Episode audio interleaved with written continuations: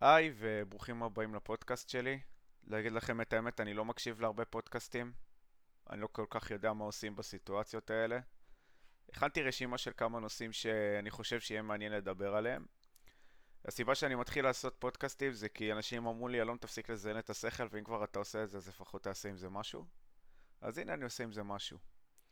עכשיו, לפני זה אני אעשה הקדמה קצרה ואני אקווה לא לדבר על יותר מדי, יותר מדי נושאי מטא שלא קשורים לנושא שיחה שאני רוצה להעביר. Uh, אני ימני, אני שמרן, אני קפיטליסט, אני ליברל. אני רחוק מלהיות אובייקטיבי. Um, אני משתדל לבסס את הדעות שלי ולהגיע לתפיסת העולם שלי מתוך עובדות, מתוך נתונים. ולא מתוך תחושות ורכשים וכל מיני כאלה, אלא אם כן מדובר במשהו שהוא תחביב. למשל, יש סרט שאני מאוד אוהב, זה בסדר לאהוב אותו, גם אם אחרים לא אוהבים אותו. להבדיל לדוגמה מדעה פוליטית שאנחנו רוצים להכיל על הרבה אנשים, שם אני מאמין שזה צריך להיות בצורה של עובדות ובצורה של נתונים. אני מקווה שלא אצטרך לחזור על זה, או לדבר יותר על עצמי. Um, טוב, היום אני בפודקאסט שלי אני אדבר על הליך ההדחה כנגד טראמפ, האיחודים בימין, האיחודים בשמאל, ההתנגשות בקסם סולימני, גדי יברקן ועריקתו לליכוד, המשפט האחרון של פרמה, והמלצה שלי לאנשים אחרי מי לעקוף בפייסבוק, אה, זה יהיה איזושהי פינה כזאת שאני אשים כל פעם. הפעם אני אמליץ השבוע על תום שדה, אה, אני אתן גם לינק בתיאור לאנשים שרוצים לעקוב אחריו, עוד על זה בהמשך. אז נתחיל בהליך ההדחה כנגד טראמפ. אז טראמפ ניהל שיחה עם uh, נשיא אוקראינה בשם ולדימיר זלינסקי. הוא ניהל איתו את השיחה ישר אחרי שזלינסקי נבחר. טראמפ דיבר איתו שם על המון המון נושאים. Uh, כיאה לשיחה uh, כזאת שאחרי בחירה של נשיא, בחירה של ראש ממשלה, תמיד זה קורה שהנשיא של ארה"ב מנהל שיחה. אותו דבר היה גם עם טרומן ובן גוריון אחרי קום המדינה, זה לא משהו שנדיר. במהלך השיחה אה, טראמפ אמר לנשיא אוקראינה, ולדימיר זלינסקי, שהוא רוצה לחקור שהם יחקרו באוקראינה את השחיתות לגבי חברת בוריזמה. אה, חברת בוריזמה שהבן של ג'ו ביידן, אחד מהמתחרים הכי גדולים כנגד טראמפ, הבן שלו שקוראים לו הנטר ביידן, אה, הוא היה חבר דירקטוריון שם, הוא קיבל מיליון דולר בשנה אם אני לא טועה, והוא הגיע לשם ללא שום ניסיון. בעבר גם אה, ג'ו ביידן התרברב במצלמות לגבי זה שאם אה, אוקראינה לא תפסיק את החקירות כנגד בנו וכנגד החברה המושחתת הזאת, אז הוא ידאג שלא תעבור, uh, שהסיוע האמריקאי לאוקראינה לא יעבור. טראמפ ביקש מנשיא אוקראינה לבוא להסתכל לתוך זה, והיה איזשהו בן אדם שהשתנקר על טראמפ, אה, הוציא את זה לתקשורת, הוציא את זה לדמוקרטים, והדמוקרטים הכינו נגדו בהליך אה, הדחה. עכשיו קודם כל בואו נדבר על הליך הדחה בארצות הברית. אף נשיא בארצות הברית לא הודח. לא היה נשיא אחד שהודח. היו עד כה אה, חמישה הליכי הדחה, וארבעה מהם עברו בקונגרס. אז קודם כל איך הליך ההדחה עובד? זה הולך בדרך הבאה. קודם כל מצביעים. אוקיי, קצת לפני זה. בארצות הברית אה, יש את הקונגרס, יש את, ה, אה, את הנשיאות ויש את בית המשפט. הפרדת הרשויות עובדת שם ככה. עכשיו, להבדיל מישראל, אה, לקונגרס, שזה המקביל לכנסת, ויש בו גם שתי בתים עליון ותחתון, אליו בוחרים באופן ישיר. ואת הנשיא בוחרים באופן ישיר גם. זאת אומרת, זה לא כמו בישראל השיטה הפרלמנטרית שבה אנחנו בוחרים במפלגת הליכוד, ומי שעומד בראשה כנראה יהיה ראש ממשלה או מישהו מהליכוד, אנחנו לא בוחרים בכל הרשימה, אנחנו בוחרים במועמד ספציפי בהתאם לאזור שבו אנחנו גרים. אמ, בארצות הברית בית הנבחרים מחולק לשתי בתים, בית הנבחרים והסנאט. אה, לא אכנס להבדל ביניהם, אבל במקרים של הליך ההדחה בארצות הברית, אז הליך ההדחה הולך ככה. הליך ההדחה קודם כל אה, נפתח ביוזמת של חבר בית נבחרים בלבד, לא על ידי חבר סנאט. הוא פונה לוועדות המתאימות בקונגרס, לאחר מכן יש uh, דיון, לאחר מכן יש הצבעה האם פותחים בהליך הדחה או לא. Uh, לאחר מכן יש ועדו, ועדה שמתכנסת, וזה בדרך כלל uh, הוועדה החוקתית, במקרה הזה זו הייתה uh, ועדת המודיעין שהתכנסה. הוועדה דנה באשמות, דנה בעובדות ומחליטה על, על, על אילו סעיפים היא רוצה להרשיע את הנשיא, או אם בכלל יש רקע לזה. לאחר מכן ההחלטה עוברת אה, ברוב רגיל בבית הנבחרים, זאת אומרת, יש בבית הנבחרים, אני לא טועה, כ-450 חברי אה, בית נבחרים. צריך שיהיה רוב של 200, כ-226, אני לא בדיוק סגור על המספרים. ההחלטה עוברת שם ולאחר מכן זה עובר לסנאט. בסנאט זה מנוהל באופן שונה. הליך ההדחה בסנאט הוא דומה למשפט. אה, חברי הסנאט משמשים בתור אה, מה שנקרא חבר מושבעים, זאת אומרת הם מצביעים אם טראמפ יודח או לא, זה צריך להיות ברוב של שני שליש. בראש המשפט עומד אה, נשיא בית המשפט העליון החוקתי בארצות הברית, שזה לדעתי הבן אדם הכי חזק בארצות הברית. ולאחר המשפט באים ומצביעים האם מודח או לא מודח. זה צריך לעבור ברוב של שני שליש, במקרה הזה יש 100 חברי סנאט, זה צריך לעבור רוב של 67 אנשים. הליך הדחה בארצות הברית, כמו שאתם רואים, הוא הרבה יותר מורכב מישראל. בישראל מספיק רוב קטנטן של 61 חברי כנסת, בגלל זה גם השיטה שלנו, של הדמוקרטיה הפרלמנטרית בישראל, היא מאוד לא יציבה. ואולי נדבר על זה בהמשך. עכשיו, עד כה בארצות הברית היו ארבעה הליכי הדחה רציניים. היו כנגד אנדרו ג'ונסון, ריצ'רד ניקסון, ביל קלינטון ודונלד טראמפ. כנגד אנדרו ג'ונסון זה היה בשל שחיתויות שלו לאחר שאברהם לינקולן נרצח. זה עבר לסנאט, זה בהפרש של כל אחד הוא לא הודח. לאחר מכן זה היה ריצ'רד ניקסון. ריצ'רד ניקסון אה, עשה את פרשת ווטרגייט, שהוא ניסה לעקוב ולחבל במתחרים הפוליטיים שלו. זה התפוצץ לו בפרצוף. אה, זה עבר ברוב כמעט מוחלט בקונגרס, ולפני שזה הגיע לסנאט הוא החליט להתפטר. עם ביל קלינטון זה היה מקרה יותר מעניין. ביל קלינטון רצו להדיח אותו על אה, זה שהוא הסתיר ראיות, על כך שהוא שיקר ועל כך שהוא שיבש אה, הליכי חקירה. הוא הודח ב... החל הליך ההדחה נגדו, זה עבר רוב בבית הנבחרים. כשזה הגיע לסנאט זה לא עבר ברוב כי הדמוקרטים הגנו עליו. אבל חשוב לציין שביל קלינטון כן פשע, כי בארצות הברית, אפילו שזה היה צעד סימבולי שלא כל כך רלוונטי, בניו יורק החליטו לשלול לו את רישיון עריכת הדין. כנגד דונלד טראמפ, אה, לא באמת מצאו איך להדיח אותו, כי רצו להדיח אותו מהשנייה הראשונה שהוא נבחר. בארצות הברית זה עובד נורא שונה. בישראל אתה לא מרוצה מראש הממשלה, ההתנגדות היא פוליטית מאוד, זה לגיטימי לחלוטין להדיח אותו. בארצות הברית בחיים לא ניסו לפתוח הליך הדחה כנגד אה, אובמה, גם כשאובמה עשה דברים שהיו מנוגדים לחוקה או מנוגדים לחוק. ואובמה עשה את זה. אחד מהם זה לדוגמה שהוא החליט באמצעות פרצה בחוק שספק חוקית ספק לא, להרוג אזרח אמריקאי שרק לדעש ללא צו משפטי. בארצות הברית זה לא חוקי.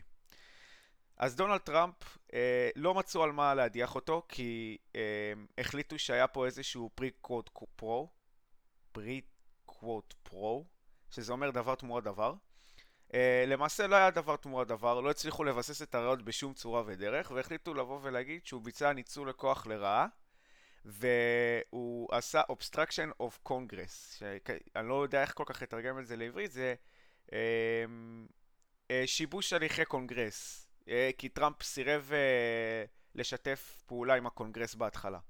ומן הסתם כי הליך ההדחה נגדו היה מאוד מאוד מאוד בעייתי.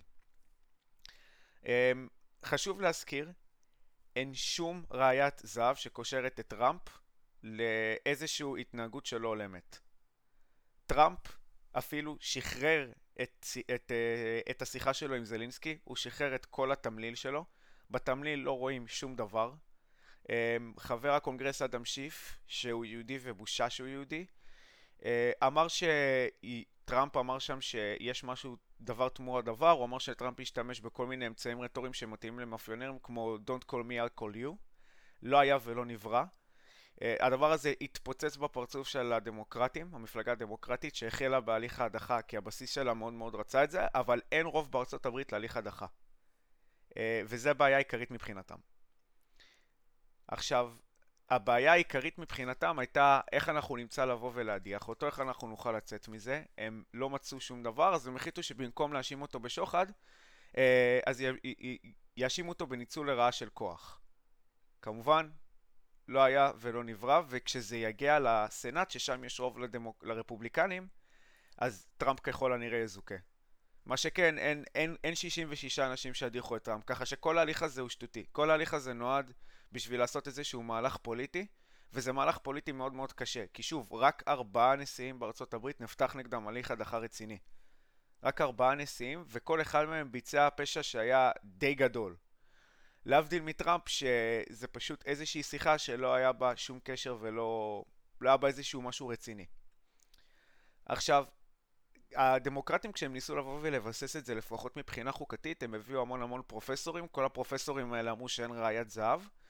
הרפובליקנים שזה המפלגה כנגד המפלגה של טראמפ אמרו אה, הביאו רק עד אחד זה היה ג'ונתן טרלי. אה, ג'ונתן טרלי הוא פרופסור למשפטים הוא דמוקרט הוא ליברל הוא לא מצביע לטראמפ הוא ככל הנראה יצביע למועמד הדמוקרטי והוא אמר שזה שימוש לרעה בכוח של הקונגרס לא שימוש לרעה בכוח של ה...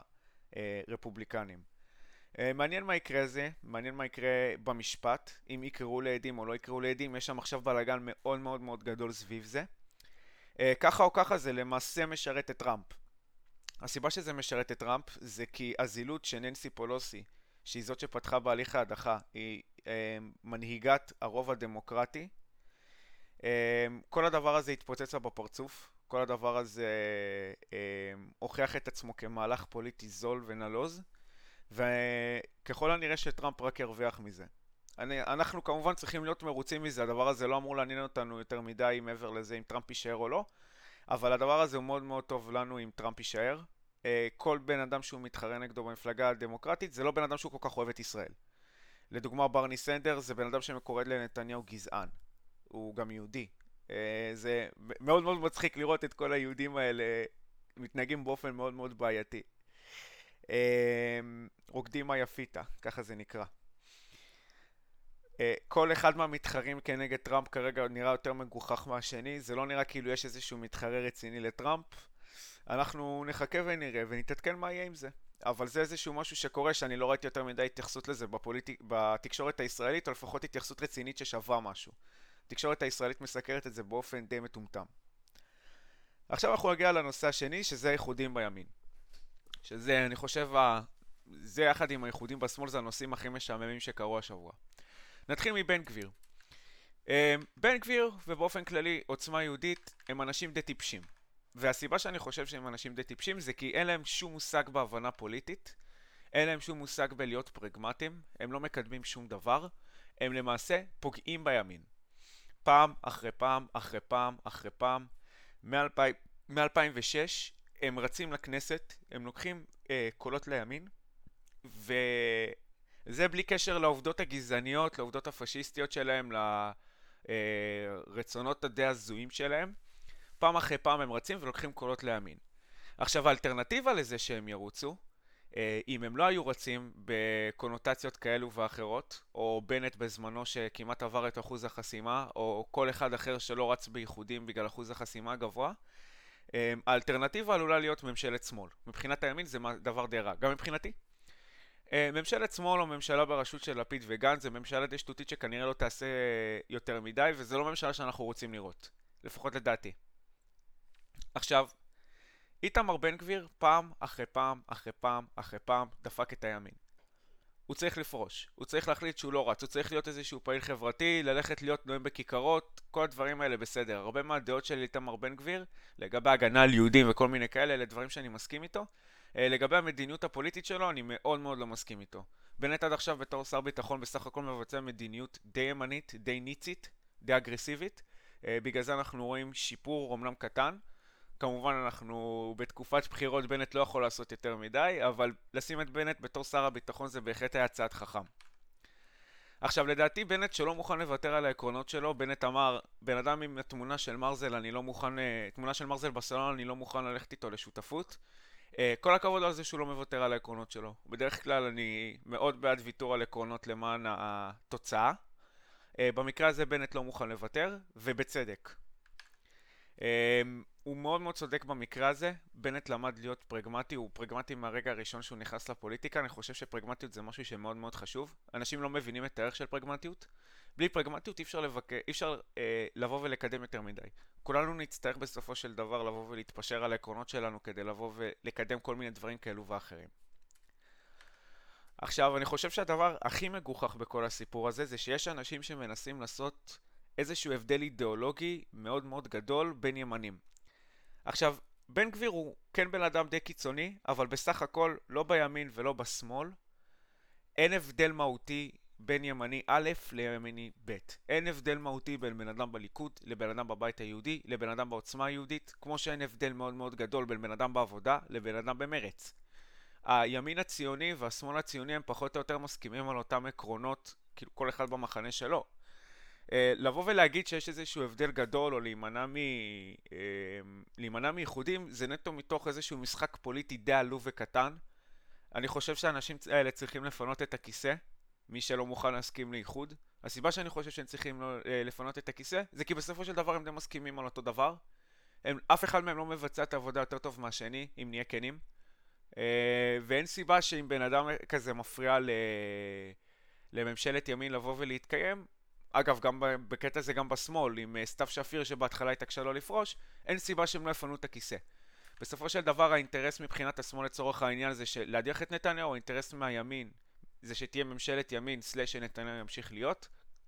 אין שום סיבה שבגלל איזשהו אה, מחוות מגלומניות של בן אדם כזה או אחר, הבן אדם ימשיך להיות בכנסת. עכשיו נגיע לחלק השלישי, האיחודים בשמאל. גם כן מאוד משעמם. עכשיו, מפלגה לא רלוונטית מתאחדת עם מפלגה לא רלוונטית. זה האיחוד בין מרץ לבין העבודה. Uh, בכנות, זה מה שאני קיבלתי מזה. Uh, מרץ, העבודה, הם לא כאלו רלוונטיים, הם לא עשו כזה הבדל, אין, להם, אין ביניהם שוב שום הבדל אידיאולוגי משמעותי, שניהם מסכימים על שתי מדינות לשני עמים, שני המפלגות מסכימות על סוציאליזם, שני המפלגות מסכימות על אה, העלאה של שכר מינימום, קצבאות, כל מיני כאלה, הפרדה בין דת למדינה. ההבדל ביניהם הוא לא מהותי. זה בסך הכל בשם. מרץ נתפס בתור שמאל יותר קיצוני, אבל היום אין הבדל בין העבודה לבין מרץ. אם אתם רוצים הוכחה לזה, תראו שהם בחרו בעבר באנשים כמו סתיו שפיר, שמרב מיכאלי, הם בחרו בה. כל מיני אנשים קיצוניים שבינם לבין ה... בינם לבין השמאל הציוני אין, שום, אין כלום ושום דבר. השמאל הציוני הישן יותר. אה, זה לפחות דעתי בעניין הזה. עכשיו, מאוד מאוד מצחיק אותי לראות את עמיר פרץ, הוא הבטיח להביא קולות ממחוזות הימין, הוא נכשל כישלון מאוד מאוד חרוץ. לאף אחד לא אכפת מזה שהוא מזרחי. לימנים לא אכפת מזה שהוא מזרחי. ימנים מעדיפים את נתניהו, אפילו שנתניהו לא מזרחי. הסיבה זה שנתניהו מקדם מדיניות שבסך הכל עוזרת לאותם אנשים. נתניהו קירב את הפריפריה למרכז, יותר נכון ישראל כץ, עם השקעות בתשתיות, יותר מכל אחד אחר. Um, השכר הריאלי עלה הכי הרבה בתקופת נתניהו, אם אני לא טועה, ב- בכל מה שקשור למחוזות הפריפריה. בסך הכל אין סיבה לבחור בעמיר פרץ, כי כשעמיר פרץ היה שר, אה, היה שר, מה שר הביטחון? הוא עשה עבודה די גרועה. מעבר לכיפת ברזל הוא לא עשה עבודה טובה. Um, מלחמת לבנון זה הוכחה ברורה לזה, התמונה שלו עם המשקפות זה גם תמונה, אה, כאילו הוכחה ברורה לזה, לא רואה סיבה לבחור בו. לא כימני, לא כמזרחי, אין שום סיבה שבעולם לעבור אליו, במיוחד גם כשהמדיניות שלו היא סוציאליסטית וגרועה. וגם לבוא ולהגיד שהוא הביא קולות מהימין או כל מיני כאלה, לבוא ולהתגאות בזה זה די שטות. הוא אמר, אני אביא 15 מנדטים מהימין, 15 אה, מנדטים, ארבעה מהם מהימין. בפועל, מפלגת העבודה תחתיו קיבלה שישה מנדטים. גם בפעם הקודמת שמפלגת העבודה הייתה תחתיו ירדה. אה, היא דווקא לא ירדה, היא נשארה באותו, עם אותם מנדטים, טעות שלי. עכשיו לגבי אורלי לוי. אה, אורלי לוי היא, היא, היא, היא, היא עסקנית עלובה וקטנה כמו אבא שלה. אבא שלה היה דוד לוי, הוא היה הבן אדם הכי בכיין בעולם. אה, כמזרחי אני מתבי... מתבייש בו, אני אגיד את האמת. אבל uh, אורלי לוי הגיעה לפוליטיקה, היא אפילו הוציאה מצע, המצע הזה הוא די מסוכן לכלכלה של מדינת ישראל, אבל אין מה להתעכב עליו, והיא עברה בין המון המון מפלגות, היא עברה בין הליכוד לישראל ביתנו, היא פתחה את מפלגת גשר שנכשלה כישלון חרוץ, שתיים וחצי מנדטים, uh, והיא הגיעה לגש... לעבודה גשר. בעבודה גשר, שוב, הם ירדו משמונה מנדטים ביחד לשישה מנדטים ביחד, ולא רק זה, אורלי לוי אה, גרמה לזה שאפילו בבית שאן יתמכו בה הרבה פחות ממה שתמכו בה לפני כן. בית שאן זה המקום שהיא באה ממנו, אה, משם המשפחה שלה פחות או יותר ראשי ערים בשנים האחרונות, זה לא איזה משהו נדיר. אה, שקורה בליכוד, שכל המשפחה מתחרה ביחד, יש נפוטיזם גם בליכוד, גם בשמאל, אבל גם בליכוד. ואורלי לוי אבוקסיס די הכריחה את עצמה כעלובה שלא שווה כלום. אה, מעבר לדבר הזה של האיחודים, זה לא שווה כלום. עכשיו, זה המסמר הסופי. אין הבדל יותר בין העבודה לבין מרץ. אין הבדל. אם בעבר, אתם יודעים, באו והסתכלו על הצד השני בימין, זה אמרו, אין הבדל בין עוצמה יהודית לבין הבית היהודי, אמ, זה משהו שמאוד מאוד תתכחשו אליו בעבודה, שיש הבדל בינם לבין מרץ. עכשיו, אין יותר הבדל. אין הבדל אידיאולוגי, אין הבדל מהותי. אה, זה בסך הכל הבדל בין המפלגות, הבדל בין המוסדות. זה היה המסמר האחרון. אמ, וברמה התדמיתית העבודה ניסתה להימנע מזה, אבל עכשיו היא אפילו מסכימה עם זה. טוב, עכשיו עוברים דווקא לנושא היותר מעניין, שזה ההתנגשות בקסם סולימני. אז קודם כל, אה, למיטב ידיעתי אומרים רסם סולימני.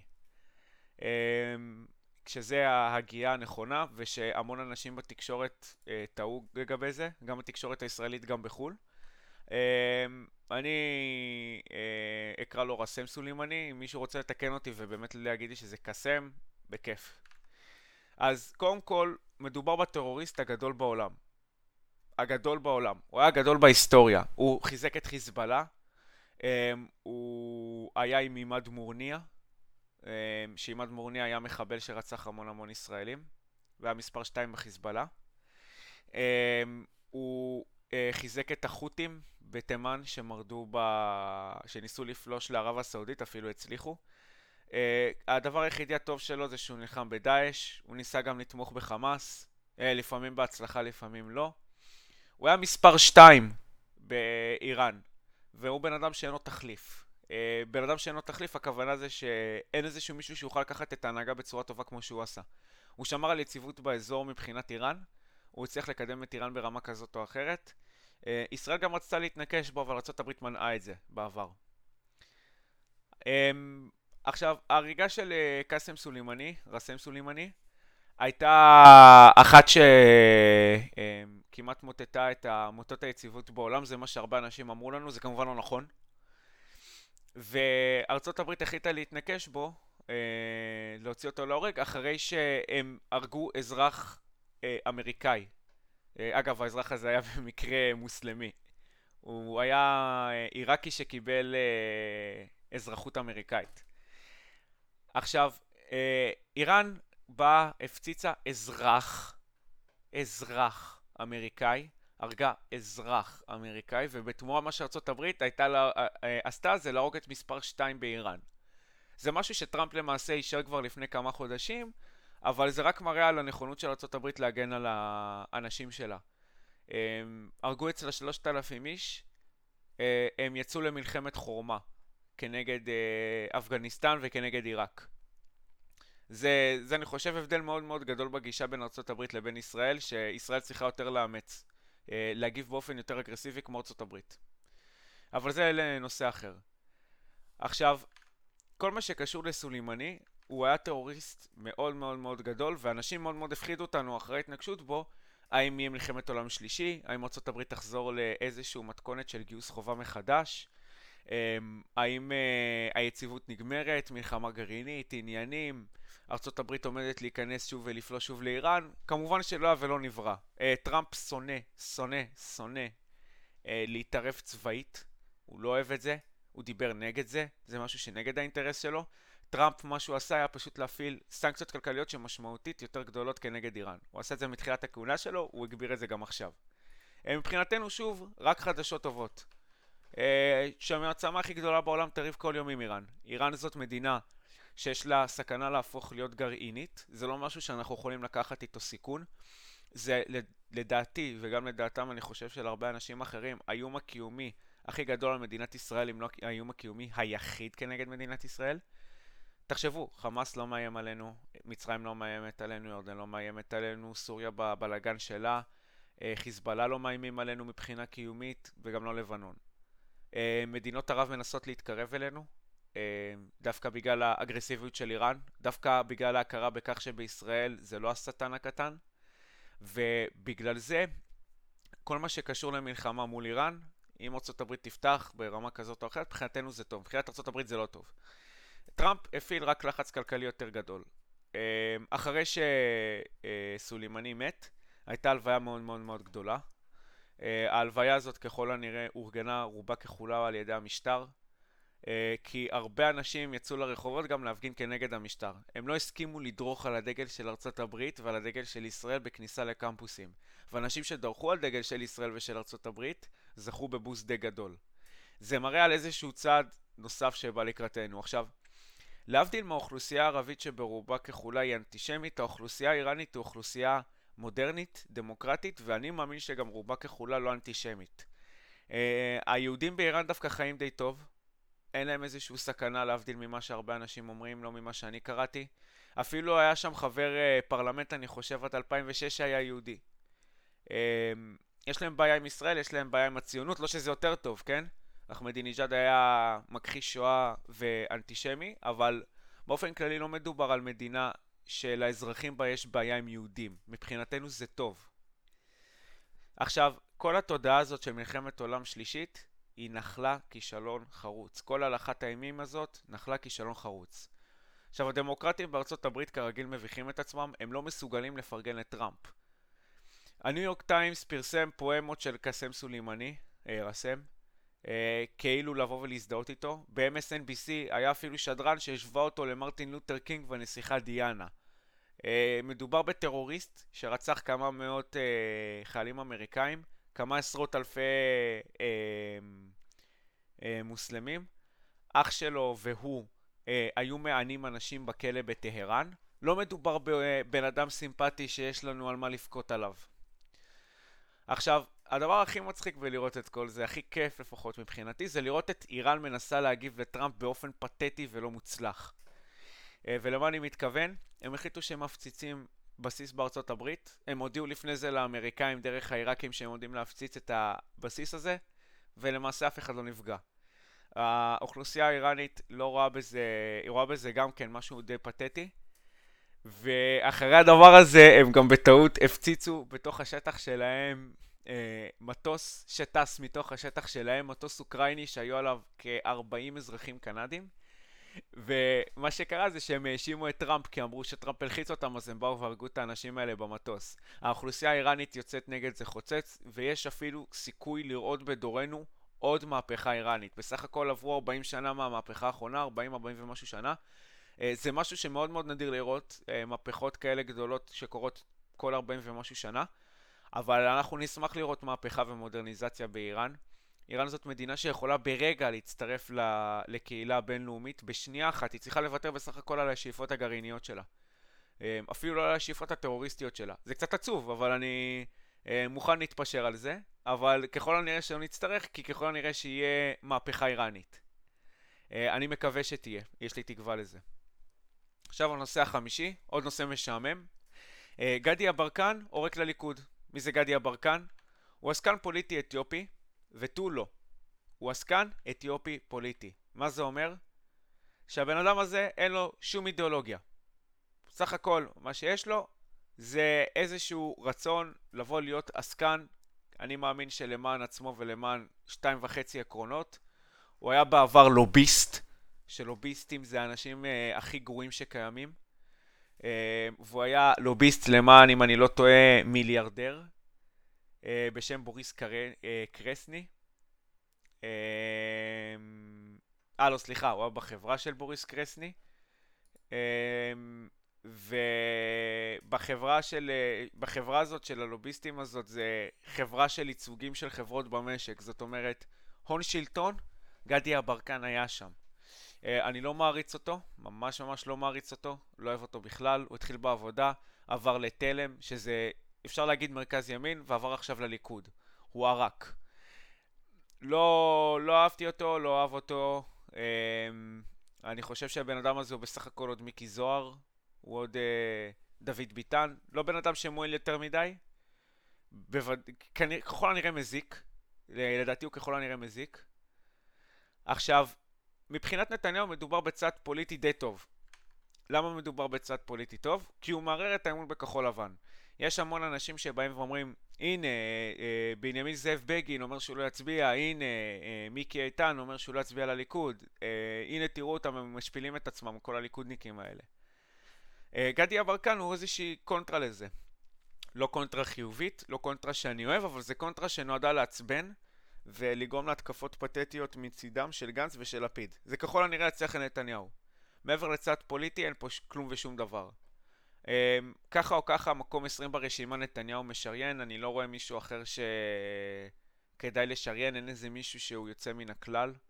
בעבר הוא שריין את בני בגין וזה היה די טעות כי בני בגין הת... uh, די התנגד לחוק הלאום.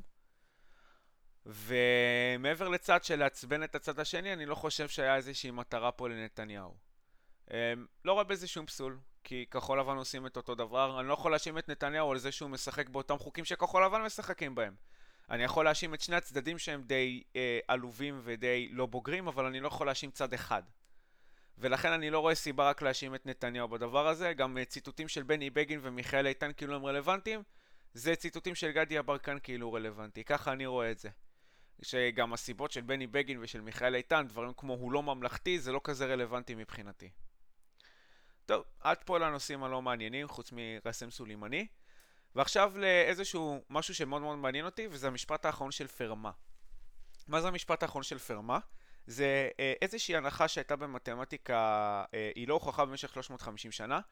אה, זה משפט שבתורת המספרים הוא נוסח על ידי המתמטיקאי המפורסם פייר דה פרמה, או פייר דה פרמה, והיא נותרה בעיה פתוחה במשך המון המון שנים, מבין הבעיות שניסו לפתור אותה יותר פעמים. מה הבעיה הזאת אומרת? Uh, מכירים משפט פיתגורס? a בריבוע ועוד b בריבוע שווה ל-c בריבוע? כלומר a בחזקת 2 ועוד b בחזקת 2 שווה ל-c בחזקת 2. עכשיו, המשפט אומר שכשזה uh, גדול מ-2, כלומר a בחזקת 3, בחזקת 4, בחזקת 5, וכשזה חיובי ושלם, זאת אומרת לא ב-2.5, אלא בחזקת 3, 4, 5, 6 וכו' וכו' וכו' עד אינסוף, אה, לא קיים שום A, B ו-C שהוא שלם. כלומר, לא יכול להיות A בחזקת 3 ועוד B בחזקת 3 שווה C בחזקת 3 ששלם. לא יכול להיות A בחזקת 4 ועוד B בחזקת 4 שווה ל-C בחזקת 4, ש-A, B ו-C הם שלמים. לא קיים. זה מה שהמשפט הזה והבעיה הזאת אומרת. Uh, הבעיה הזאת נקראת המשפט האחרון של פרמה, כי זה המשפט האחרון שפרמה העריך שנכון, שעדיין לא הוכח. ניסו במשך שנים להוכיח אותו, עשרות או מאות פעמים, ואף פעם לא הצליחו. כל פעם ההוכחות אה, הוכחו כלא נכונים. התקרבו, לה, אה, התקרבו לזה, הוכיחו חלק מהמשפט, הוכיחו חלק מאוד גדול ממנו, הוכיחו שזה לצורך העניין מתחת ל-6 מיליארד, כלומר מתחת לחזקה של 6 מיליארד אם אני לא טועה, אבל אף פעם לא הצליחו להוכיח. ואז, הייתה, ואז הגיעו שנות ה-70 של uh, המאה הקודמת, והיה מתמטיקאי גרמני בשם גראד פריי, שהצליח להראות שיש קשר בין השערה בתחום אחר לחלוטין, אני אפילו לא יודע איזה תחום זה, אם אני לא טועה זה מודלים אה, באלגברה, אה, מודלים מודולריים באלגברה, להשערה קראו השערת טניאמה שימורה. אין לי מושג מה השערה הזאת אומרת, היא השערה לגבי עקומים אליפטיים, אבל הצליחו לקשור בין ההשערה הזאת לבין המשפט האחרון של פרמה, קראו לזה השערת אפסילון. ברגע שהם מצליחים להוכיח את השערת אפסילון, הראו את זה, אפשר להוכיח את המשפט האחרון של פרמה. Um, הוכיחו את השערת אפסילון, אותה השערה uh, עלומה ב-1986, uh, ורק בשנת 1995, כ-350 שנה אחרי, המתמטיקאי אנדרו ווילס הוכיח באופן סופי את המשפט האחרון של פרמה. Uh, אני אצרף בתיאור לינקים לכמה סרטונים של uh, ערוץ יוטיוב מאוד מאוד נהדר, קוראים לו נאמבר פייל, הוא מסביר על זה.